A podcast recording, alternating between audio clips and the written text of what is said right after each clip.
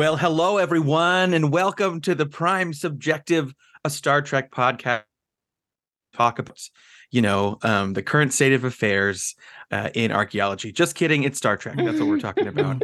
uh, today, specifically, we're talking about two classic episodes, well, one classic episode, current episode of Star Trek. Uh, we're talking about uh, The First Duty. Um, that's not spelled D O O D Y U, sickos. Oh. That's D U T Y from Next Generation, a great uh, I, classic episode. And yeah, we'll also I had a discussing... baby recently, so I could tell you about The First Duty. We're going to get to Car- like, really like Carrie, no. Carrie's First Duty. Um, yeah, which will be, that'll be Carrie's Duty Corner a little bit later. I'm so sorry. Um, I'm so sorry to interrupt your inter- introduction. So that's sorry. Okay. That's okay. We're also discussing uh, Star Trek Lower Decks, uh, season four, episode ten, the fi- finale of this season, Old Friends, New Planets. Um, with us, we've got our panel, group of panelists. We've got Carrie Coleman-Hinners. Uh, hello, I am uh, a Martian. It's giving a I real am... stellar Martian from Carrie Coleman-Hinners. We've also got I am from Mars. We've got, we, yeah, we've got the most, uh, yeah, a very baseline Martian. We love it. We've got Michael Henley. Ah, uh, I don't know how to top that. Uh, uh, hi. Anything, hello. Basically anything literally, would literally, that. literally. She, um, she was like, "I'm a trampoline. Jump off of me, please." I am a trampoline. Um. Uh. Hi, everybody. That's all I got. All I got. Can you tell it's been a tiring Monday? I'm sorry. Oh, it's a okay. podcast it's okay. where saying hi just isn't good enough. Yeah, mm-hmm, we got mm-hmm. to elevate it. Listen, we're performers, mm-hmm. and we have a very special guest with us today. Uh, this this gentleman is a uh, comedian and an improviser, a former regular podcaster himself. Uh, we've got Ross Wiseman on the pod today. Hey, Ross. Uh, ahoy. Um, I wow. could not figure out what we, what was happening with all the other hellos. Yeah, I right. decided to go you with couldn't the find the game theme. Yeah, you, you, yeah, yeah. Tr- You've already topped us, to Ross, by actually yeah. creating a game. We had no game. We you always kind of try to do a bit, but fail a little bit. Uh, let's just say of none of us are playing a, a four-dimensional chess here. Hey-o. Or three-dimensional yes. chess. Let's just say our Cottiscot board has uh, crumbled to yeah. cinders. Mm. Uh, and yeah. that's okay. Um, mm. And I'm your host, Chris Newcomer. I'm happy to be here with these lovely pants. Um, but before we talk about the Trek, um, we're going to get to the heart of the people talking about the Trek. So first, yes. we're going to do a, a really important segment, Ross. You're going to pick up on what the game of this is, where I just ask everyone how they're doing, mm. and they tell me. So, Ross, how you doing? You know, I'm okay. Uh, not to date this one hundred percent, but it's a weekly podcast, so how backdated could it be? Right. Uh, we just celebrated the Thanksgiving holiday. I went to four different engagements, so my tummy and my mental capacity is bloated. And you got like married two weeks ago also, or like oh oh that's old news. It was over a month at this point. I just feel like you're like the busiest person who also like fit, fit your wedding in between like gigs somehow. Yeah, I was, I was very no, impressed by that. Yeah, what was it? the week? Uh, the weekend I think after I got married, uh, I did a weekend residency in Rochester, New York. I was like, honey, like, this is great, you, but honey. I gotta, gotta go. I gotta pay oh to travel. I got a really important pay to play I got to be a part of. Um, I love that. I love that very much. Well, well, hopefully your tummy settles as we have this discussion about Trek. And uh, and hey, Carrie, how are you doing? Hey, I'm doing pretty good. Uh, this past Black Friday weekend, I sat in on another podcast by our friend Noah Levine, um, who's all of our friends. And uh, he's he did a, a marathon style uh, recording for the entire year of twenty twenty-four. So he took the whole weekend and uh, recorded fifty-two episodes for twenty twenty-four. And I uh, co-hosted a, a chunk of it through from wow. the for autumn of twenty twenty-four. So uh, wait to hear me on this podcast a year from now, uh, talking twenty twenty-four with Noah. It was really fun. And I plugged our podcast at least once. So we do have to keep it going for another year for oh. when I, you hear that plug. So whoever looks at the analytics for this podcast, get ready for September fifteenth, twenty twenty-four. That's exactly no people who are looking at the analytics. I, I look at them in the way that who's emailed us in our in our, in our podcast email, and it's exactly one person, and they and he's yeah. married to Carrie. Yes. Yes. Um, sometimes we directly talk to our target audience during this podcast because Scott Hinners. We know he's listening. He's absolutely listening. Well, he's the, he's the person we've confirmed is listening. I, I have con- confirmation that one of the bartenders at at um, Tavern listens. Chuck, oh. he told me he listened to the shout Jordy, out shout out Jordy Chuck. LaCringe episode. He thought it was really funny. He had a great time. Oh, nice. And then also, I think I told you guys about my in my one on one for work a couple weeks ago. My boss was like, "So I listened to your podcast," and I was like, "Whoa, Whoa what episode?" I I went on a job interview like. A, a little over two years ago at this point. And on my website, I list like podcasts because that's like a skill set I have.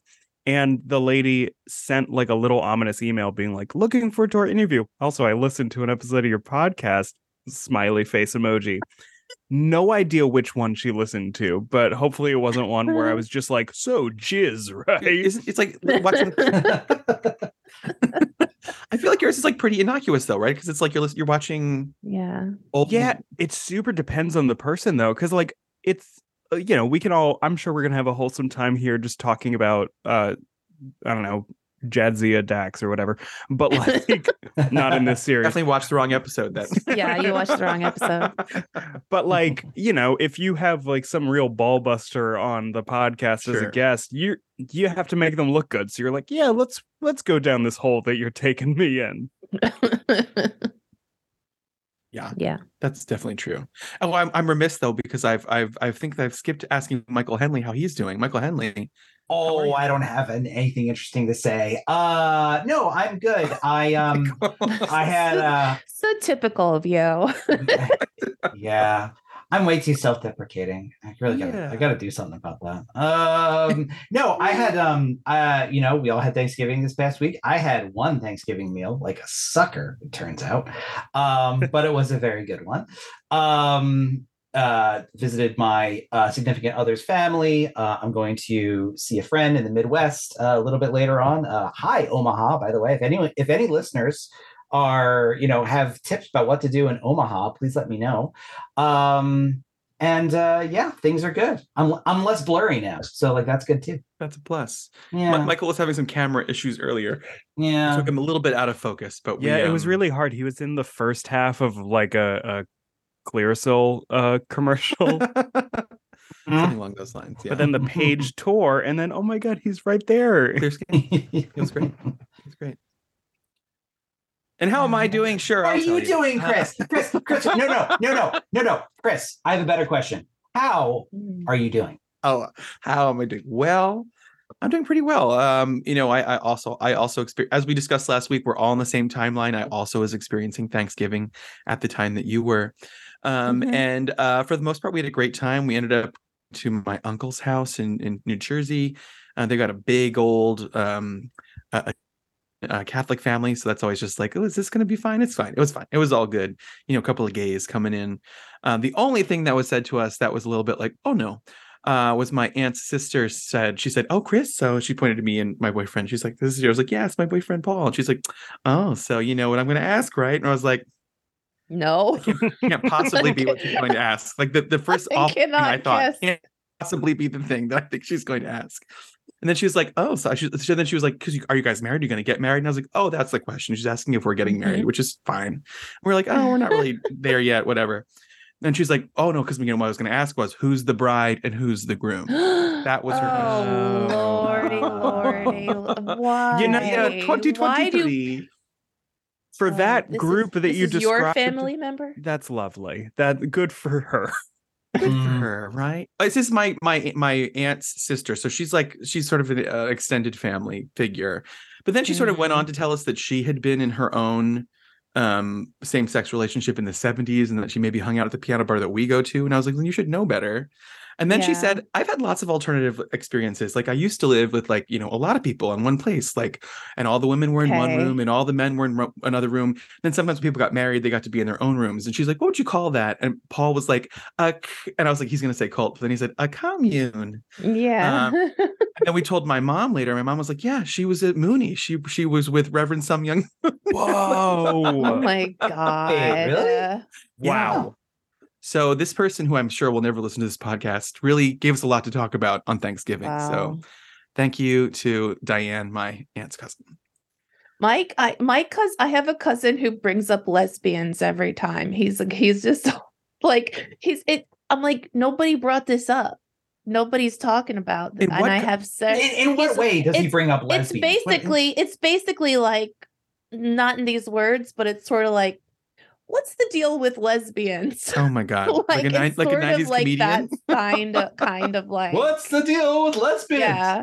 Yeah. It's wow. like, it's like nobody was talking about lesbians, though. Literally nobody. So like, in my brain, I'm just imagining someone up. in your family being like um, Blanche on the Golden Girls when they're talking about lesbians. Isn't Danny Thomas one? And they're like, that's Lebanese. That's Lebanese. Like, oh, oh God, don't bring up lesbians. Don't bring up lesbians. What a, what a what a fun does, thing does he elaborate though on th- like yeah does he yeah elaborate, though, you on, like, do like, he th- does but I don't really want to repeat. Oh, I, oh, okay. okay. Let's not. Right. Let's save it right. for the Zoom chat. Yeah, let's yeah, keep our no. let's keep our glad rating, shall yeah, we? No, that's, let's that's, do that, it. That's fair. That's fair. Uh, We're no, just I, talking I, about family yeah. members at dinner oh, who yeah, yeah. like to right. uh, you know, stoke the fire a little bit. Yeah, you, I mean, you know, a, um, I. grew up Catholic, and so I went to lots of Thanksgivings when I was younger with family members who were way, way, way more conservative than I was. And so I don't really do that anymore, but it does mean every Thanksgiving I feel like something's missing. I feel like I haven't gotten like a weird comment that's like wildly right-wing in a while. I don't know. Yeah. Tastes different, you know. All this food tastes different without that around. With all that, with all the like yeah. the underlying, you know, racism mm-hmm. and hate. Yeah, it's mm-hmm, really good. Mm-hmm. That's good. Yeah, yeah, yeah. yeah. Tastes lighter, oh. I would imagine. Um, but hey, we're we're uh, we're not here to talk about how weird our families are. But I'm sure that no. would be its own wonderful podcast. Mm-hmm. Uh, we're here to talk about Star Trek, and I do believe that Carrie has a little bit of Trek yes. in the news for us. Do, do, do, do, do, do, do, do, do, do, do, do. Trek in the news. uh Star Trek. I love that button that we have that does that sound. Yeah, that's a button that I I press. Uh I have news on the Star Trek Strange New Worlds season three update. Um there is a possible release time frame. Uh season three production is reportedly set to begin in December after being postponed due to the Writers Guild and SAG-AFTRA strikes. There are clues that suggest the first episode of season three will still be directed by Chris Fisher, who posts on Instagram about heading back to Toronto. Um, Paramount Plus may decide to split the ten episodes of season three into two halves, releasing oh. five episodes in late twenty twenty-four and the remaining five in twenty twenty-five, oh, similar like oh. to their release strategy for other series. So because um, we are so primed to talk about Star Trek, when you said yeah. Toronto, I was like, what planet is that? What planet is Toronto? The planet of Toronto. And it's funny, I was actually yeah. just thinking that in the back of my head, like, are they going to do a split thing? I think maybe what could be interesting is because like the reception seems pretty universally loved, like everybody is all in on it.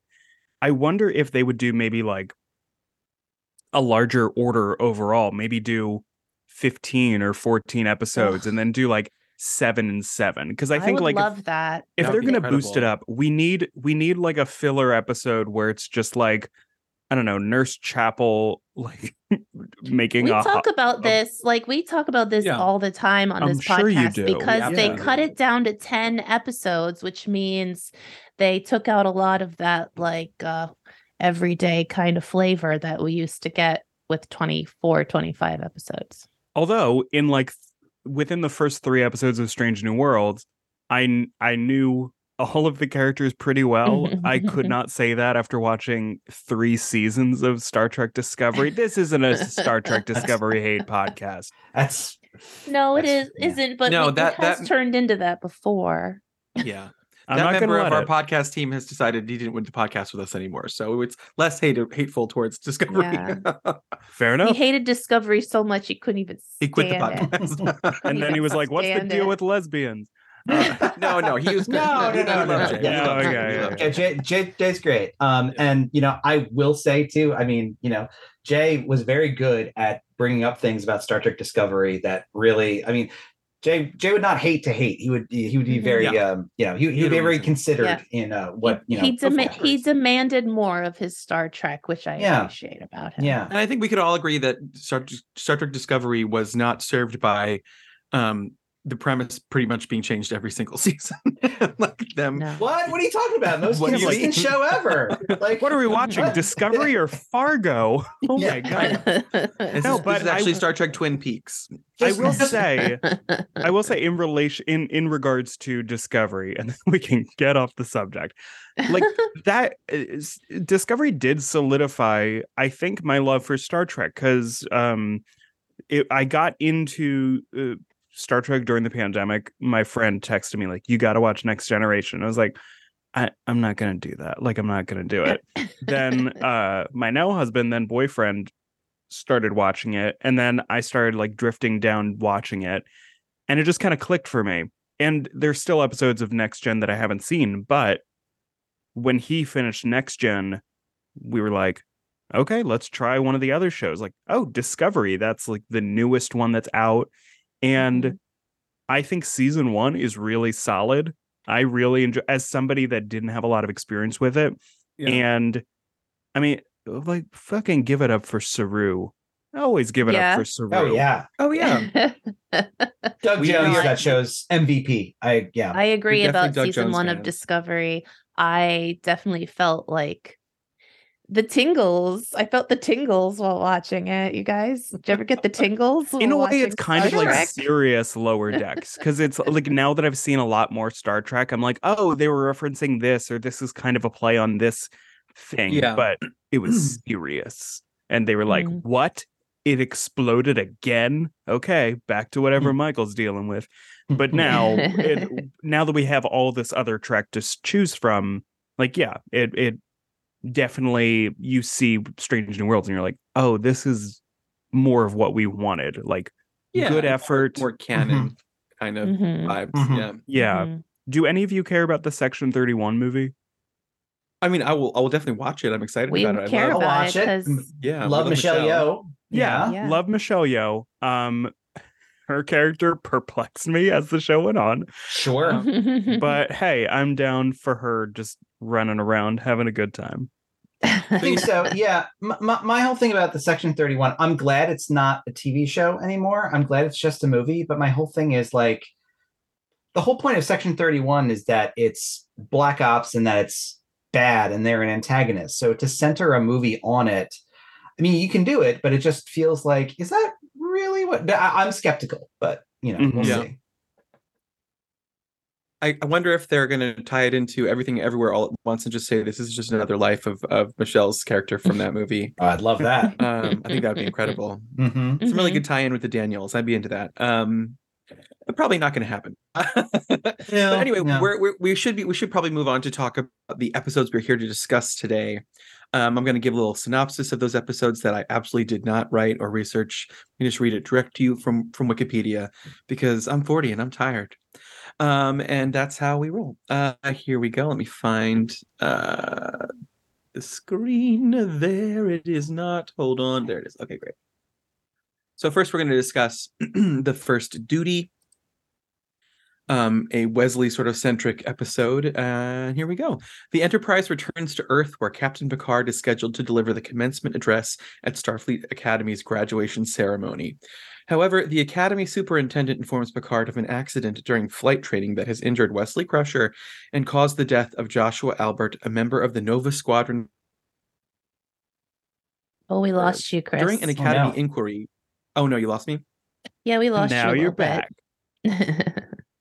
Oh, no. Okay, I'm back. Where, where did you lose me? Hmm? Nova Squadron. Uh, Nova Squadron. Great. Joshua Brandt. Got it. Uh, during an Academy inquiry, team leader Nick Locarno testifies that the collision occurred while they were executing a Jaeger, uh, I've done a couple of those, maneuver in orbit above Saturn's moon Titan.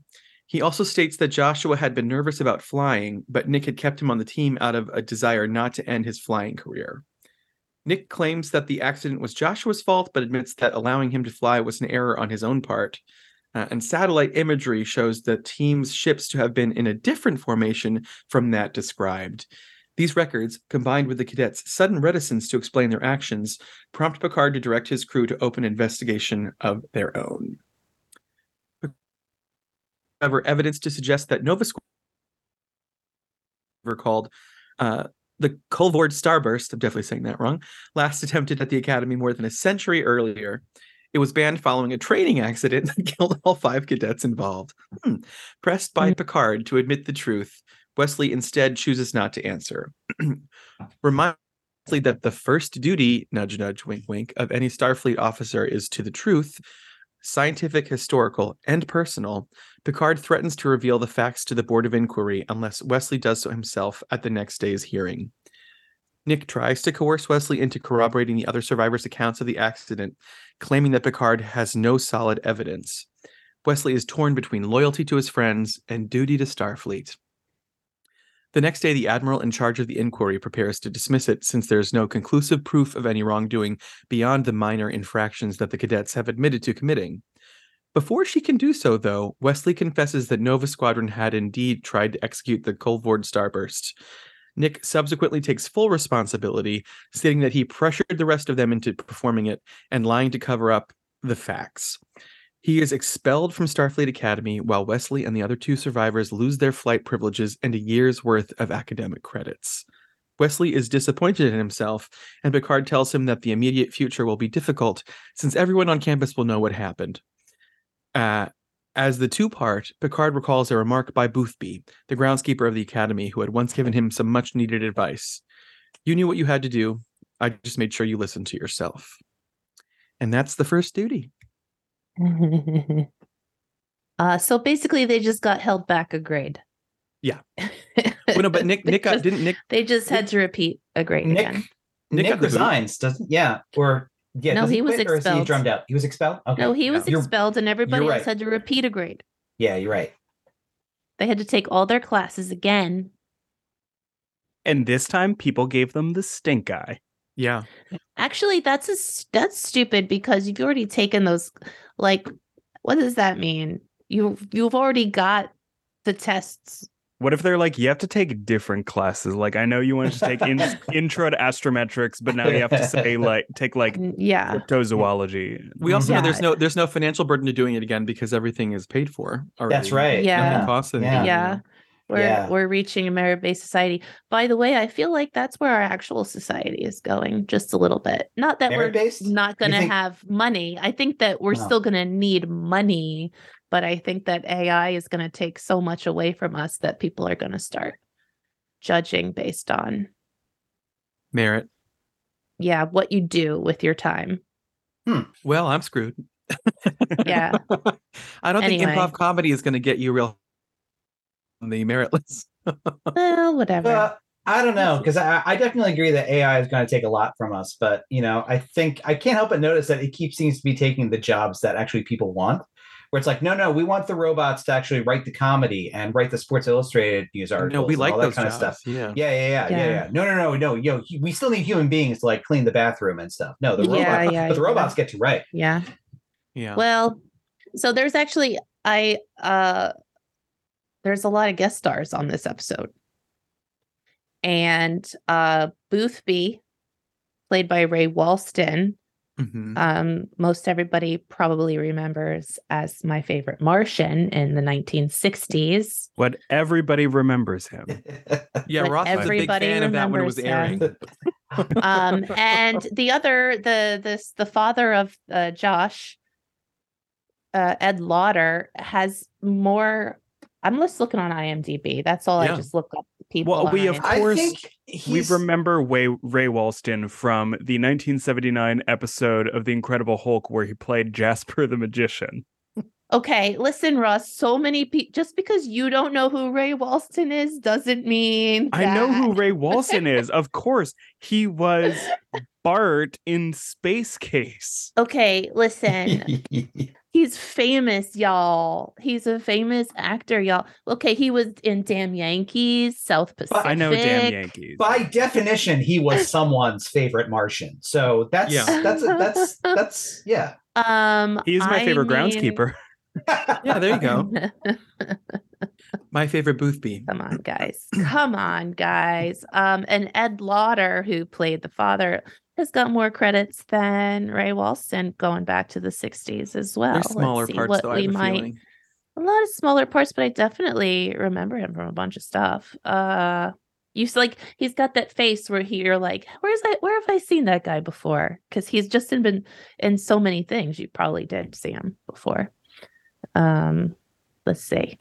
He's da, like. Da, da, da. Da, da, just da, like da, he played da, dads a lot on like a lot yeah. of shows. Oh basically, gosh. He was always someone's dad. That like my parents loved, like Mannix oh, yeah. in nineteen seventy-one, Dark mm-hmm. Shadows nineteen sixty-seven. Mm-hmm. Like he's definitely done a couple got... episodes of Columbo. I've seen him on. I feel like I mean I feel like everyone's done their time on Columbo if you've been in the uh, the biz long enough, uh, you know. He was on. Well, he, of um, course, was in the nineteen eighty television film, The Boy Who Drank Too Much. Oh. It was sponsored yeah. by Xerox. Sponsored by Bacardi Rum. Okay, listen, um, he was on Psych. He was on the Witches, the Witches show. What's the Witches show? Witches. Charmed? Uh, Charmed. Thank you. He definitely was on Charmed. I do remember him on Charmed. Yeah. Um, but the point is he's beloved, and even yeah. though... You know, Ross he's... was born in the nineties, and maybe doesn't know that. It's okay. He's yeah, I just mean, because you don't know somebody, Ross, doesn't mean they're not famous. Did you know you were you're coming here to be beat up on by elder millennials? Did you understand yeah, that this... was that was what was going okay. on? And he... I do know uh, Richard Fancy, who played Captain Satelk, because he was Mister Lippman on Seinfeld. So yes, I was. know things. That's okay. Right. But also Ray Walston was Popeye. Uh, uh, Popeye's dad in uh, Pop uh the movie, the movie, that well-received movie starring Robin Williams that everyone loved and Gosh. didn't pan and at the all. Hey, and the and the hey, character Popeye everyone knows, Popeye's dad. That is an underrated movie. It, it is an Everybody underrated movie. It got, totally, got totally panned though, right? When it came out first, people did not okay. love it. Listen. It's a hidden gem is the thing. Okay. Oh, and they, so... never, on... they never demolished the sets, so they're like still just Just really? rotting in the sun, Is and people really? like go there. Jeez. Yeah, you can go for like a shitty tour experience. Oh man, for Popeye. Mm-hmm. Who says okay, humans okay. are leaving a bad footprint on this earth? Oh wait, yeah, right. Wait. We can agree yeah. we are. We can are. you imagine uh, when the aliens visit when we're all dead and they look around, you know, all of our monuments? Basically, do you think understand how annoyed they're going to be when they finally decode what these things are? It's like there was a set for a movie called Popeye. I bet they'll be very upset. About yeah, that. very annoyed. Mm-hmm. um, um, he was on Ed Fast Loud- Times. I'm just going to keep talking about him because are I'm we talking about Ed Lauter about- or Richard can we, Fancy. Can we come to like a, a, a button point on on? the career of Ray, Ray Walston at some point. Well, no, I I, I want to say I didn't know that this conversation would get so uh, heated. I was just trying to say it was cool that we got some big names guest starring on this episode. That's right. That's right. Ed Lauter, I feel like, is the guy that you would get when Craig T. Nelson was busy around this time. Um, yeah. And he's actually very good in this episode because, like, he brings like the you know the the the, the, the gravitas of like he's mm-hmm. you know. the moral choice that, you know, Wesley's face, especially because you see every, you know, bit of hurt on his face.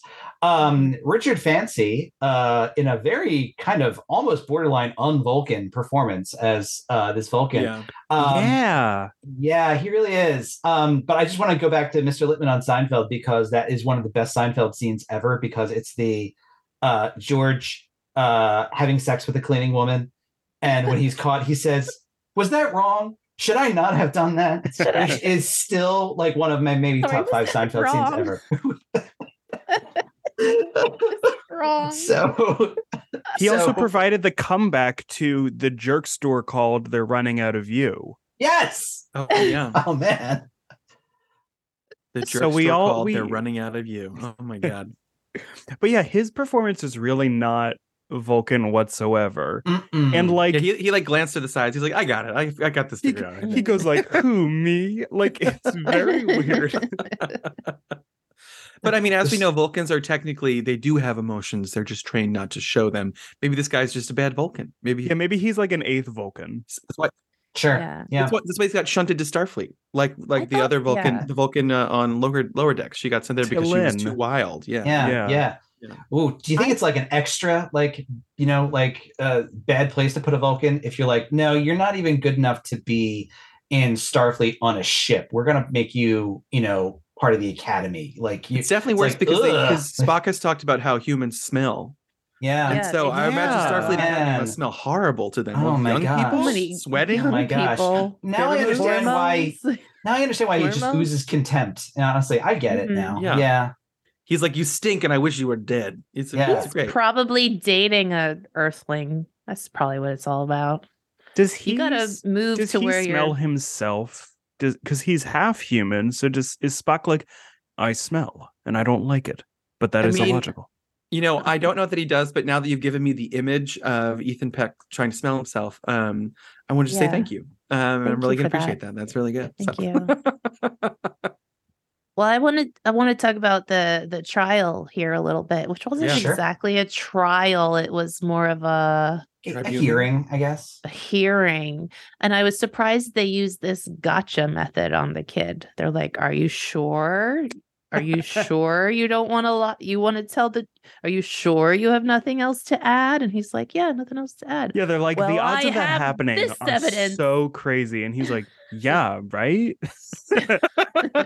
And uh, well, how do you explain this evidence that we found? Dun dun dun. dun, dun, dun Maybe yeah. you could have just talked to those kids um, privately. Uh, why did you embarrass them in front of their parents? Like because that? we were getting we were getting nineties parental thought through the lens of the future. Yeah. You know what I mean? Yeah. I feel like if we were seeing it today, Discovery would have handled it totally differently. You know, it would have been, it would have been a, wow. a round robin with Michael Burnham leading the kids, and, and then a quick gab everybody sesh. would have blown up, and the planet would have exploded. They would have gone five thousand years in the future. yeah, they, they like to raise the stakes on that show. Yeah, like they gotta stop that. The, the stakes are raised. I'm excited for the last season to truly just be like a hangout season.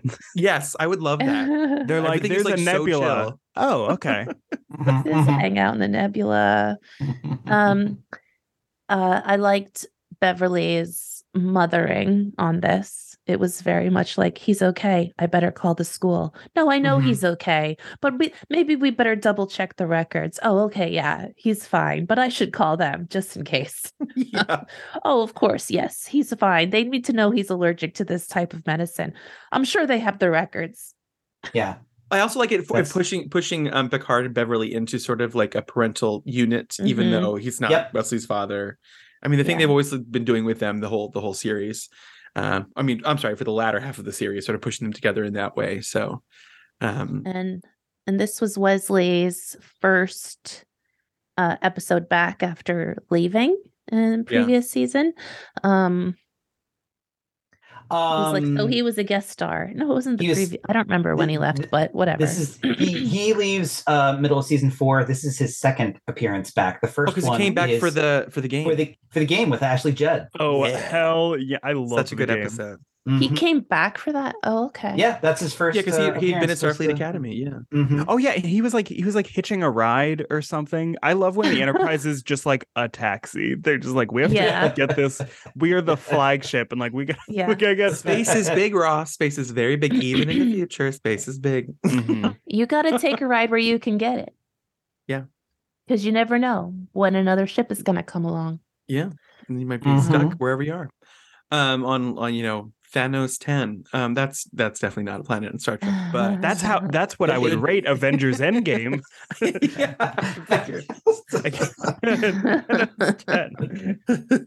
wow, that's very funny. Uh, to be fair, though, a Thanos ten is a regular person's twenty, so that's mm. true. And it's a Josh Brolin four, something like that. Um, there's a joke in there somewhere. I didn't really flesh it out. You get it. You get the joke. I don't have to explain it. Because Josh Brolin was Thanos. You understand. Yes, yes. You get it. You yes. get it. Um, I also, so I think this is a really interesting episode. Um, first of all, because it's, it's just like a great hour of T V. But like the fact that this episode lays like a weird groundwork, like this lays the groundwork for Lower Decks, the standalone episode. It lays the foundation for Voyager in a way.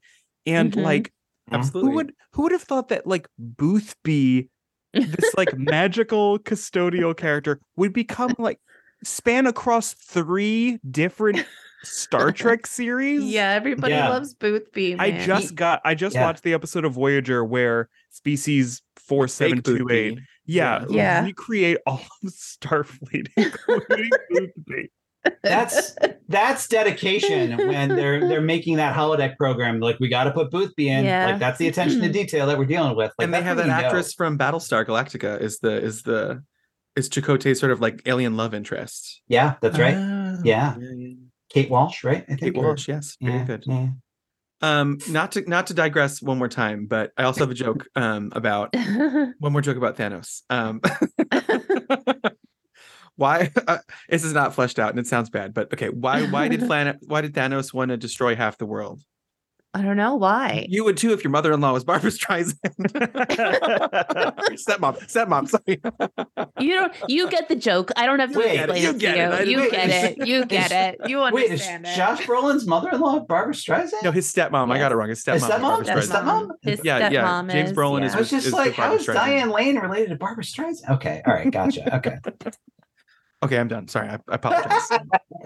um, I love this episode. I really do. I mean, especially because, I mean, it's Star Trek courtroom drama. I love them. Yeah. Uh, I love how this, um, this is really the first moment. I don't know about the first moment, but it's, it's really the first moment of like um, Wesley kind of being brought down to earth, I guess, mm-hmm. you know, in that. I literally. Mean, I, yeah, literally. Definitely. I mean, almost dies. Um, uh, I think, you know, if you were to compare this like early Next Gen where Wesley is, you know, like solving I, all the problems. Yeah. You watch those episodes as an adult, having watched them as a kid, and you'd be like, oh, now I understand why adults hated him. No, I totally yeah. get it. You know, as yeah. a kid, you don't necessarily see that. Um, and this is such a great episode because it treats Wesley like an adult who is making a moral mm-hmm. choice. But at the same time, he brings all the baggage of having been a child. Um, yeah. And having known all these characters, like there's there are few scenes more devastating, I think, than all of Next Gen than the scene where Picard dresses him down in this really uncompromising way. It's so good, um, you know, and and it's especially good because like Picard's not flying off the handle there. Like he is, you know, he is he's angry, but he's righteously angry, and you know everything you learn about after the fact what Wesley is doing. You're no, just like, no, I thought he was no, right that was a great scene. He yeah, he was, it's a great scene. Bar- it was barely yelling. It was like, listen, this was just giving him a dose of uh, reality, a reality mm-hmm. check. Mm-hmm. Yeah. It's got just it's just just enough dollop of "I'm very disappointed in you" to yeah. rank as like a, a, a parental speech. They also gave us, um, you know. a window into the fact that, you know, Picard himself was not all squeaky clean when he was at the Academy. Yeah. Sort of this unnamed sort of, mm-hmm. you know, whatever he did that Boothby oh, yeah. had. And Riker him. gives him a little like glo- look at the beginning, like, really, I would have liked to see that. yeah, right. Mm-hmm. Like, okay, mm-hmm. Riker, chill the fuck out.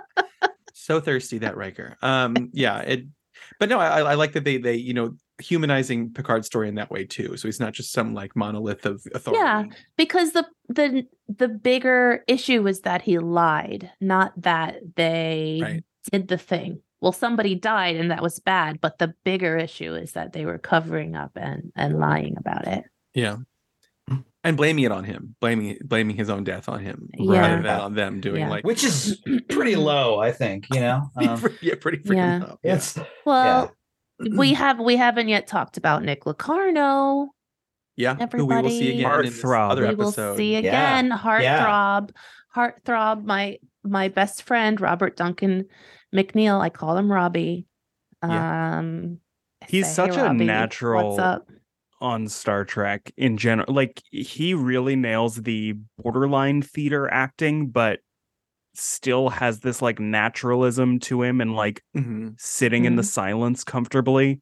Yeah. Um, he was great on this episode. Um, it was very much like you could tell he had spent many years on a soap opera. before yeah. this episode. Yeah. I, I think it's no coincidence, by the way, that Robert Duncan McNeil has become such a prolific like director, because he works a lot. And I think, mm-hmm. you know, someone who's that comfortable with actors and who knows his own performances so well, I think, I think that really speaks well to uh, how hard he works. Now, is it my teenage memory that is where he shoves Wesley up against a wall, or did that really happen in the show? Am I just remembering that as like a teenage wish? Uh, no, he didn't do that. No, no he didn't okay. do that. So my brain no. is like, yeah, they were all, that scene where like he, I and they were all quite civilized, really. Uh, yes, and which no is physical a touch, contact. Which is a touch I like. The, the the conflict doesn't feel artificially heightened by something like that. Like I feel like lesser writers would have put something like that in it, but everyone is very kind of calm and composed, which kind of makes it worse. You know, the, the the the insult of the, you know, the the the the poor, you know, dead cadet, basically kind of, you know, uh, his reputation kind of being thrown through the, because everyone's just kind of sitting in chairs. And and the most Nick does is kind of raise his voice to Wesley and again tell him how disappointed he is in him. Um, mm. and, and I like yeah. that tension. Yeah, Nick gets like a little close to him, but there doesn't really, there mm-hmm. isn't, you know, any formal fisticuffs. And I it's also like this. And then also the Lower Decks episode, spoiler, uh, is that like a good villain is one where you understand where they're coming from. And yeah, you are diametrically opposed to their worldview, but you're like, yeah, I get how you got to that conclusion. Mm-hmm. And mm-hmm. Nick wanting to, yeah, he's a he's a bit of a hothead. He's braggadocious and he wants to go down in history in Starfleet. And sure, he is going to stop at nothing to make sure that he gets that, that like his yeah. dad is proud of him and all this and that. And that, that I think is what makes the best Star Trek episodes, where you mm-hmm. are on board. You don't agree, but you're like, okay, this is, this yeah, is what the I like world that. Is. I like that you brought that up of him being a villain, because I think those are the best villains, are the ones that you that sort of accidentally find yeah. themselves in that role. And then you start to empathize with them a little bit. he he talks about the team so much, you know, you you really get the the perspective of him that like the the, the team is the most important thing, you know, and um Uh, when when when when Joshua died, in a way, it's because he kind of let down the team, kind of in a way. And it's very kind of like non-villainous, non-mustache twirling, like, yes, this is what's most important to him. Um, and I like the touch that he kind of, you know, uh, you know, he he kind of takes all the responsibility on himself at the very end. I mean, after he gets called out and found out, yeah, but still, yeah. you know, I think it's that's such a cool touch. Yeah, I agree. I agree completely. Do you guys know the backstory of Nick Locarno slash Tom Paris? Like, I knew that um, when they were, they were going, yeah. when they were looking for a Tom Paris, they were like, "We're looking for a Robert Duncan McNeil type." Yeah, they liked him so much in the role, yeah. right? Yeah. So, so, so stories on this kind of conflict a little bit, but the the you know what, what seems to be accepted is that at certain point in Voyager's you know being uh, developed, that it was going to be Nick Locarno in the Tom Paris slot. And, um, you know, the, the character was rewritten to be uh, an original character named Tom Paris. And the reason they did that was because they liked the Nick Locarno energy. They wanted to keep the character around, but they ultimately felt that that character was irredeemable. Yeah. Um, and was not fit for being a a lead on a new show. So, you know, you cast the same actor and, you know, kind of make him the same, but different. Which I think is really interesting, because I don't necessarily find him irredeemable here. I don't think he's evil or anything. I think that, yeah, I, I think this would be really solid ground to build like a, uh, you know, a, a full-fledged, you know, recurring character on, basically. It's, it's yeah. kind of a shame that they didn't bring him back uh, up until recently. And if I remember, the Tom Paris intro in the first episode of Voyager is like, he's pretty much like, he's in prison. Yes. Yeah. Yeah. Yeah, he's in prison for some. No, some... he's hanging out by some trees in Australia. Yeah, like, yeah. Like... yeah, like I'm gonna pilot anything. yeah, ever they're definitely again. Not in the yeah. valley. They're definitely in Australia. Yeah, yeah. it's it's New Zealand, actually. I believe. Oh, yeah. New Zealand. Yeah. yeah. Oh, yeah, because you see a hobbit hole. He's just hanging out with Gandalf. Um, yeah. No, I think I think you're right, because I do think you're right that Nick Locarno, that character, would have slotted into pretty much every single thing that Tom Paris did throughout the series uh, pretty easily. Yeah, mm-hmm. I think so. Um, he definitely and, would have broken yeah. warp ten. Oh, yeah. Well, oh, he definitely. And without consent, made lizard babies with the with the captain. Yeah, absolutely. Yeah, yeah, yeah. Yeah, that's crazy because they could have rewritten that episode slightly, just be like, wow, I thought, you know, almost, uh, I, I thought killing a fellow cadet would be the craziest thing I did in a show craft, but I proved myself wrong. Yeah, I think in the end it was the right decision, but I could see it maybe working as well. Yeah, it probably, I, I, probably wouldn't yeah. have been able to be the pilot, though. Wouldn't you've lost all of his flying privileges for, given what he had done? Ah, but that could help dramatize the fact that, you know, uh, in Voyager, you know, uh, in the beginning, it, it they, they, they're very much putting their chips on, we have limited resources and we have people who are not in the right roles, you know? So I could totally see that in the sense that there's grumbling of like, this guy should not be a pilot. Why is he, you know, uh, you why, know, why is Nick, he at the con? You know, Nick Locarno in the end did take full responsibility for it, did. even though mm-hmm. he was trying to cover it up. So uh, worse uh, irredeemable yeah, quality would be somebody who just continuously was putting it on other people the whole entire yeah, time, but he wasn't really like doing they, that. I mean, this sort of segues nicely into the next ep- episode we're going to talk about, because he is kind of redeemable in this uh, Lower Decks episode, which is yes, say? yeah, I redeemable agree, yeah. or irredeemable, redeemable, irredeemable, redeemable, irredeemable, irredeemable. Ir- I thought irredeemable. Yeah. Irrig- irregardless. Irregardless. Irregardless. Irregardless. We should oh, we should move to, Chris, to discuss that episode yeah. anyway. Um, I yeah. will. I'm here. I'm here. Sorry. Well, the, okay. now that we're talking about like redeemable or irredeemable characters, because now I'm kind of thinking that Nick Locarno has a similar path to Tom Riker, uh, uh, Will Riker's. Oh, interesting. Yeah. Of, yeah. Uh, whatever. Mm-hmm. I forget how to explain that episode. Yeah. Another transporter episode, uh, accident. Because, like, yeah. ultimately, yeah, they both kind of tried to be rehabilitated, tried to own up, tried to change, but they kind of are stuck in their own trauma. And there's a way that Nick Locarno could have turned himself in, but he definitely, by the time we check in with him in Lower Decks, it's been, wh- what, fifteen years or something? And yeah. yeah, if you are brooding for that long, one speech from Mariner, unfortunately, isn't probably going to do it. yeah. Yeah, let's talk about let's that episode see. now.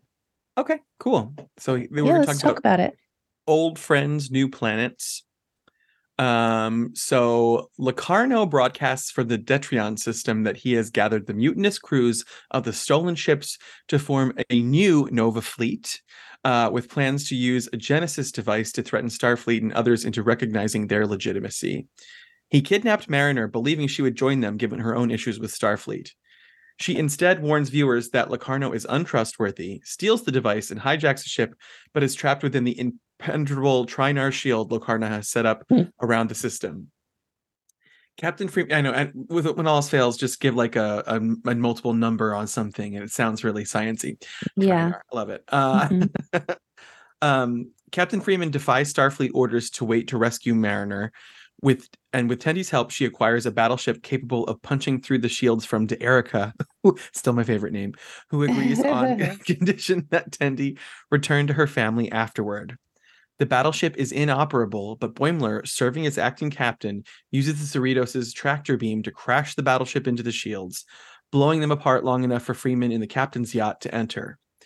Cornered by Locarno, Mariner sets the Genesis device to activate and pleads with him not to let his anger over his expulsion dictate his life. Before he can shoot her, Freeman beams her away. Locarno attempts to deactivate the device, but fails when he encounters a Ferengi paywall. Mm, perfect. the, device, the device activates. That creates, was so funny. It was very good. The device activates and creates a new M-class planet from Locarno and the surrounding matter. Starfleet dubs it Locarno. Freeman avoids a court-martial because her actions have it. opened historic Orion diplomatic negotiations. Reunited with her friends, Mariner admits to them that she has been dealing with difficult issues, causing her to act out. T'Lyn is invited to return to the Cheval, but declines, while Tendi is forced to return to her family, saddening her friends, particularly Rutherford. However, they are sure they will see her again, As Tendi returns home, she confidently prepares for what lies ahead. And that's the end of this season of uh, Lower Decks. Wow, what a great ending. Yeah, very exciting. That was a super, super uh, great last episode. This cartoon does so much better. See, the, a lot of the conversations we had previous um, years, in the years that we've been doing this show, is we discussed how dis- the year, that's two, that's a, that's a, still a plural. You just passed um, our two-year, our two-year anniversary, by the way. Yay! Yay! Yay! Good for us. Um, how Lower Decks can get to something more satisfying than Discovery can, or something that is happening in this uh, one hour, ten episode uh, set, where Lower Decks is able to have several different stories happening, but still able to have this through line with the payoff at the end. Um, so it's it's quite impressive what they're able to do. Um, yeah, it's kind of like season two of Discovery with the Red Angel, how you're just like, mm-hmm. who is that? And uh, Lower Decks does a similar trick of being like, okay, we're, these cold opens are just going to be disorienting. Um, yeah. But unlike the Red Angel, and I said I would stop talking about Discovery, but I know it. So. I brought it up. I brought yeah, it yeah, up. Yeah, yeah, yeah. Instead of being like, Mama Burnham? And instead it's like, oh, this like obscure character that ties into the direct ethos of the show. Yeah. It right. just made, yeah, it yeah. really... clicks well and ties yeah. back to the um namesake mm-hmm. of this this whole series, because with, with through through Ensignito and Lower Decks itself. Mm-hmm. So I think you know a really a really smart callback. Yeah, of the, and the, of the season order. And the season has been making the case of like, just because it's a cartoon doesn't mean that it's not as important or as canonical and like you know canon to a certain extent, especially when you have a franchise this mm-hmm. storied. Like. It, at a certain point, yeah, chill a little bit. But the fact that we had this live action crossover with uh, Strange New Worlds, and that we have this direct link from the characters in this show to the characters two, three series ago, and it's all one continuum, like that just does feel satisfying. It does, mm-hmm. yeah. That's so funny. Because, yeah, you're you're absolutely right, and I Thank remember. You. um, yes, and, I uh, know. Thank you. Say it again. Say it again. Yeah. um, I was uh, looking at a comment from uh, you know some random person on the internet who was not right, who was basically trying to go through contortions about how like, well, Lower Decks is not canon. It's like, yes, it is. Like, no, it isn't. It's like, well, how do you explain they show up on Strange New Worlds? Like, okay, the live action parts are canon. It's like that episode begins with an animation. Like, people like really have a burr in their saddle about Lower Decks being animation and how that doesn't make it legitimate, you know, for some reason. Yeah. I know it's just one random person on the internet, like yeah, whatever. And I get but... it not being your thing, because yeah, when I first started Lower Decks, I wasn't really into it, but then I took some time off. I watched a lot more Trek, and then coming back to it, I'm like, okay, yeah. I, I, I get the vibes of it. Yeah. Now, yeah, I, I immediately great. didn't wasn't um won over by Lower Decks too, because I was just the the animation style in the beginning was a little it threw mm. me off a little bit. I was like, I don't know if I like I'm if I'm gonna like this. Um.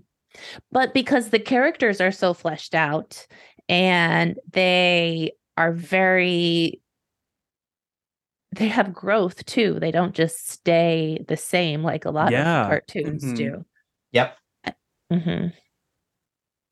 Yeah. I mean, I would argue that pretty much the Boimler that we met at the beginning of season one is definitely not the same Boimler that we see. Oh yeah, now, being you know? acting captain Bradward Boimler mm-hmm. and hanging up on uh like an admiral. Yeah, that wouldn't have happened. And mm-hmm. and he's lieutenant junior grade. I mean, it's really uh, they're all moving forward. No, I no, yeah. I, I I agree completely. We're getting we're getting a lot of um good character arcs, um more more than some characters who were on, you know, full full series got in their entire time. Harry Kim, I'm looking at you. Right. Um, wow. Yeah. yeah. That like, I think about that so much because I'm, uh, we're watching Voyager right now for the first time, and we're, we're just cresting season five. And uh, Garrett Wang gave interviews where he was talking about how like he was directed by like Rick Berman to like act worse, essentially, like be give a more flat performance, like what you know, and, and yeah, he he didn't have the best. I think a lot of people were struggling on Voyager the entire yeah, time, and not just because weird, they're eating. Neelix's they definitely got food. Weird strange. Sorry. I didn't mean to talk over that joke. That's a perfect joke, though. I love that. And yeah. Why don't you say it again? I feel like I stepped on your joke. No, I already forgot it. But uh, okay. I was looking. I was looking at the Star Trek cook- cookbook the other day, and I was like, "This doesn't feel like anything." It's like it's not just like Quark's grilled cheese, but it's not that far off from it. Yeah, there. It's a mixture of like real things that like the actors have made and things that the, yeah. they, they would make on the show. Um, because I, I have one as well, and my, my boyfriend is like, should I make plo meek soup? I'm like, no, you shouldn't. Please don't make that. No, please don't make that. No. I'll make no. heart of Targ, and then we'll have some. Uh... It was my birthday. I did serve some things. I did serve um, what kapla? What's the thing that? No, what, what's the thing that the Klingons eat? That's all like little worms that are alive. Gah. Like, yeah, I made gah. gah, but I just made it with a bunch yeah. of like fat ramen noodles and just like put it in. Oh, there you go. It was, yeah, it's good. It was good. It was good. And I had a little mini challah bread that I painted red, and it was a heart of Targ. It was good. That's beautiful. Okay. Did, right. What was it? A hologram? Wow. Yeah. Pretty much. Pretty much. It was a hologram. Wow. Love that. Yeah. I also have the Columbo cookbook, equally baffling. Um, At the end of every recipe, they say one more step. Do you? It's just like the start of a collection of cookbooks from T V shows that shouldn't have cookbooks. Yeah, sure. yeah, right. yeah, yeah. It's That's like it's a really Breaking Bad's cookbook for meth. You know, Breaking like... Bad's. I never got the sense that Columbo had the time to make himself a meal. Like I no, just but feel it, like if you go to his car, there's a lot of fast food wrappers. I no, mean... it's what you would think it is. It's like it's like Columbo's two eggs over easy. You know, very sure, like a yeah. very dad menu of food. Mm-hmm. You know? It's also I do get really angry when I do buy like a novelty cookbook or go through it because like yeah, it's fun, and then you do get a recipe like that, and it's like you're. This why are you giving me a recipe for like egg and toast? Like this is offensive. yeah, yeah, yeah. You're not even trying. Have, one of the things they do have, which I like, is that like um they got recipes from actors who had been on about like um uh, Leonard Nimoy's chicken piccata or you know William Shatner's steak almondine. Like the crazy like that's gr- that's good. Yeah, very I fascinating. Like yeah, yeah. Or Celeste Holmes' Celestial Chicken, which I think is a hilarious, hilarious title. From one of our greatest actresses. So that's always good too. Mm. Um, yeah. Well, my friends, any other final thoughts on this episode, these these two episodes as we come to the close oh, of this wow. wonderful session? I mean, we sort of left on a little bit of a cliffhanger with uh with Tendi, Davana yeah. Tendi, and mm-hmm. that might tie in a little bit with the Mistress of the Winter Constellation. Got it. Like oh, that. I um I didn't I had never seen the episode of Next Gen with Uh, the Binars, so I started watching it, and it sucks. It's, it's so bad. It's, I love that episode, no, but that's I turned the it off one after like yeah. fifteen minutes. Cause okay, and I get that like, oh, it's a good like. I can have a tolerance for the older episodes because I understand the show better. But sure. like, it was like that first season thing of Next Gen where they were really just completely doing just original series style, like to yeah. the level where like really slow conversations. There's like a whole five minute sequence where um, Riker is just like adjusting his jazz club in the holodeck. Yeah, yeah. And I was just like, yeah, I love that. I scene. Don't have time for this. He's like, yeah. blondes and jazz don't mix. And I'm like, what? Like that's not a thing, by the way. Like, well, yeah. what does that mean? Like, yes, that's I, no, that, the only yeah. good part of that episode is we spoke about this, and Chris will tell you what is the only best part of that episode. Minuet. Minuet. No. Minuet. Yeah, Minuet, the woman, him, the woman he conjures. Oh. Yes.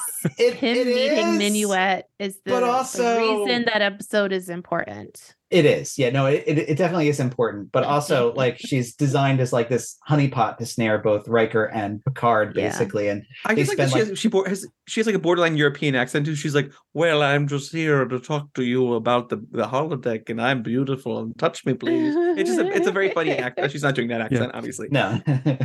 But it's... But, um, like, I that has been... Actually, if anything, Lower Decks has been really nice for me, because, like, when there are random deep-cut references... like that, it does inspire me to go back and watch. So like when uh, Mariner walks in and sees like three binars and she's like, I thought they always came in pairs. And I was like, okay, cool. I get that now. Yeah. Yeah. Well, that's why the Trinar wall is really funny, because there's only three. There's three of them. Oh God. I did not. I did not clock that. So they yeah. made it. The, it's a Trinar shield mm-hmm. because the, the three, three binars, binars. Mm-hmm. made it. Yeah. That's good. Yeah. So yeah, I like Star Trek. Yeah. Yeah. Final Star Trek final thought. Yeah. I like Star Trek. I love that's been like what's like I feel point. Like Chris and Carrie, whenever I like see you, it's usually I had just watched an episode of something and I'm like, okay, can we talk about this real quick? Yeah. It's and true. So it's it's a delight. I like years ago, like I said at the beginning, when I when my uh, now husband started watching Next Gen, I was just like, this isn't for me. I'm not a sci-fi guy, I don't think.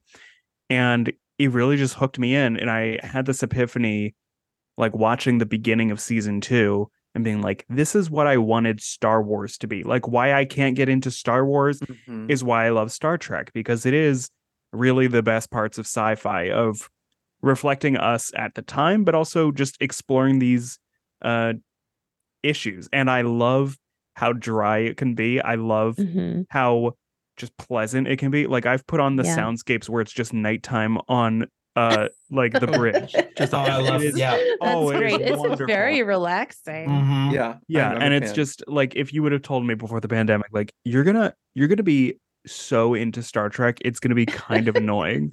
I'd have been like, what? No. And but now, yeah, now I'm I'm totally in, and I probably will be for the rest of my life. Like this feels different yeah. than when I got you really can't just into stop. Yeah, no. It's different than when I was really into like Frasier or really into Gilmore Girls. Like I still love Frasier and Gilmore Girls, but like Star Trek just had it's it's just different, and finding it's a, more it's people a world, yeah, yeah, yeah and yeah. finding more people that are into it. I'm like, oh, this is awesome. Like I had no idea, and I'm hosting a fucking watch party tomorrow at work. So I'm wow. of Star Trek. Nice. Yeah, I'm showing. We're showing a few like.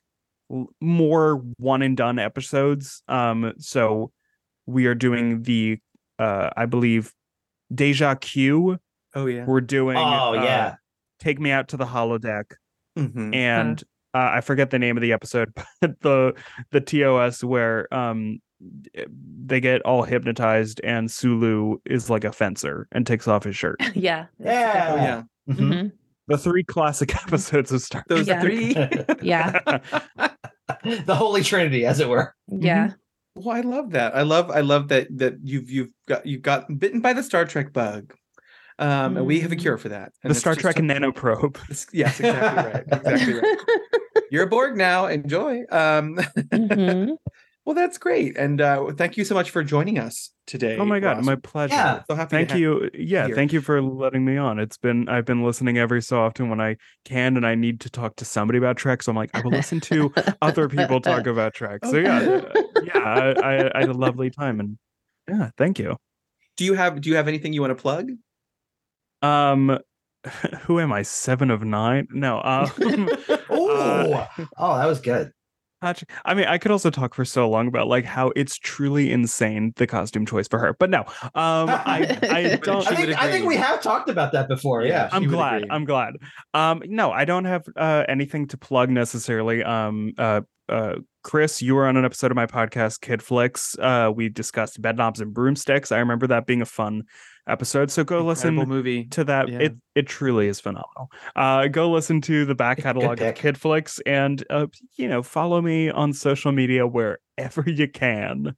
You could always plug the End Crowd and thank you places. Yeah, yeah, I was, but I, I, I was kind of leaning towards. Oh, I just assume that you two do it every single episode. Yeah, but we want hey, to give someone else a chance to plug our improv team. Sure, I know that not all the time. I, you know what? I know that I have mentioned Star Trek stuff during each of the shows. Like I remember specifically bringing up the Bajorans during the End Crowd. But yes, come uh, to the End Crowd. Uh, every week at Sawabona in Philly. Come to Thank You Places at least once a month, because maybe I'm sure we'll pick up more shows at yeah. some point.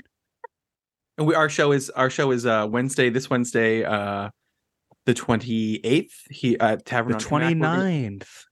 Gonna... No, the twenty-ninth is Thursday. Nope, it's. I'm looking at a at the date. It's today is the twenty-seventh. Oh, you're right. twenty-ninth. Yeah, you're right, twenty-ninth you're right, you're right. is Wednesday. Oh, I'm sorry. I, I do have that wrong. Okay, the twenty-ninth. Uh, and then next month we switch to the last Thursday of the month. Uh, oh, and check right. it check mm-hmm. it out. So, but right mm-hmm. now we're yeah, we'll catch us on Wednesday and uh, yeah. Yep. And, and the and side. The, how about that? And the End Crowd is every Friday at Salbano Creativity Project at nineteen thirty-five East Passyunk in Philadelphia. Yeah. Yeah. So check out some improv. You, you can see Ross in two places possibly. Um, or maybe and, not at all. Maybe or, he's off those days that you uh, show up and he's not there. And then you get up and leave. Yeah, life's like, a gamble. Ross? What and the hell? You, yeah. Instead, it's Reginald Barclay doing Cyrano de Bergerac, and you have to watch that instead. Uh, but other than that, uh, anybody else have anything they want to plug or recommend, or are we? I think that's a no. So we can Mm-mm. we can bring this lovely episode to a close. Carrie was singing a song earlier. I invite her to sing that song to close us out. Um, go ahead, Carrie. Doobie doop doobie doobie doobie doobie la la la lo lo. That was it. Doobie doop doobie.